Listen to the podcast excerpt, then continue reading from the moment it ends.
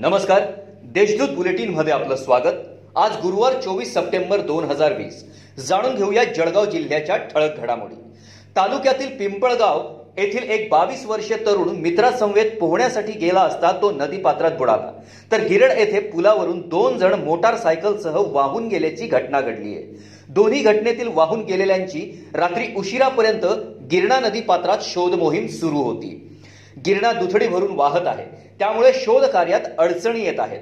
मोटारसायकलसह वाहून गेलेल्यांपैकी एकाचा मृतदेह उतराण हद्दीत आढळून आला. त्याचे नाव अयाजुद्दीन शफयुद्दीन तर पिंपळगाव येथील तरुणाचे नाव भूषण पाटील असल्याचे समजले. तिसऱ्या व्यक्तीचा शोध सुरू आहे.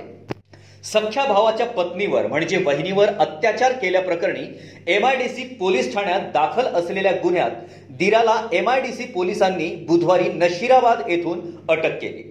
मेहरुण शिवारात कौटुंबिक वादातून बाहेर काढलेल्या भावासह वहिनी राहत असताना घरात कोणीही नसल्याचे पाहून आरोपी शकील पीरजादे याने घरात घुसून सहा मार्च दोन हजार वीस रोजी आपल्या वहिनीवर बळजबरीने अत्याचार केला होता. या प्रकरणी पोलीस ठाण्यात गुन्हा दाखल करण्यात आला होता. तेव्हापासून शकील हा फरार होता. दरम्यान आता त्याला अटक करण्यात आली आहे. जिल्ह्यात सर्वच तालुका स्तरावर मुसळधार पावसाने हजेरी लावली आहे. या पावसामुळे वेचणीस आलेला कापूस भिजलाय. ओला कापूस वेचणीसाठी मजुरांकडून मात्र मनमानीपणे दर मागितला जातोय. त्यामुळे कापूस वेचणीसाठी बळीराजाची अडवणूक होत असून अगोदरच आर्थिक संकटात असलेल्या शेतकऱ्यांसमोर नवीन संकट उभे ठाकले असल्याचे चित्र दिसून येत आहे. पारोळा कासोदा रस्त्यावरील मालखेडा धूळ पिंपरी गावादरम्यान अंजनी नदीवरील फरशी पूल वाहून गेलाय. तर धोत्रे मंगरुळ धूळ पिंपरी मालखेडे उमरे अंचळगाव चहुत्रे पळासखेडा या परिसरात ढगफुटीसारखा पाऊस पडल्याने धोत्रे उमरे गावाजवळ असलेला पाझर तलाव फुल्ल भरून फुटल्याने फरशी पूल वाहून गेला. परिसरातील शेतांसह पीकही वाहून गेल्याने शेतकऱ्यांचे मोठ्या प्रमाणावर नुकसान झालंय. पूल वाहून गेल्याने वाहतूकही ठप्प होऊन गावांचा संपर्क तुटलाय. जिल्ह्यात कोरोना बाधितांची संख्या वाढतच आहे.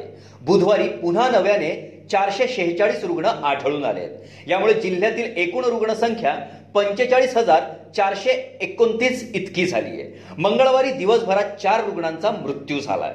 जिल्ह्यात आतापर्यंत पस्तीस हजार एकशे अठ्ठ्याहत्तर रुग्ण कोरोना मुक्त झाले आहेत यातील आठशे तीन रुग्णांना नुकताच डिस्चार्ज देण्यात आलाय. सध्या नऊ हजार एकशे बावीस रुग्णांवर उपचार सुरू आहेत. या होत्या आजच्या ठळक घडामोडी. याबरोबरच वेळ झाली येथेच थांबण्याची. भेटूया पुढील बुलेटिन प्रसारणात. तोपर्यंत संक्षिप्त बातम्या आणि ताज्या घडामोडींसाठी देशदूत डॉट कॉम या संकेतस्थळाला भेट द्या. धन्यवाद.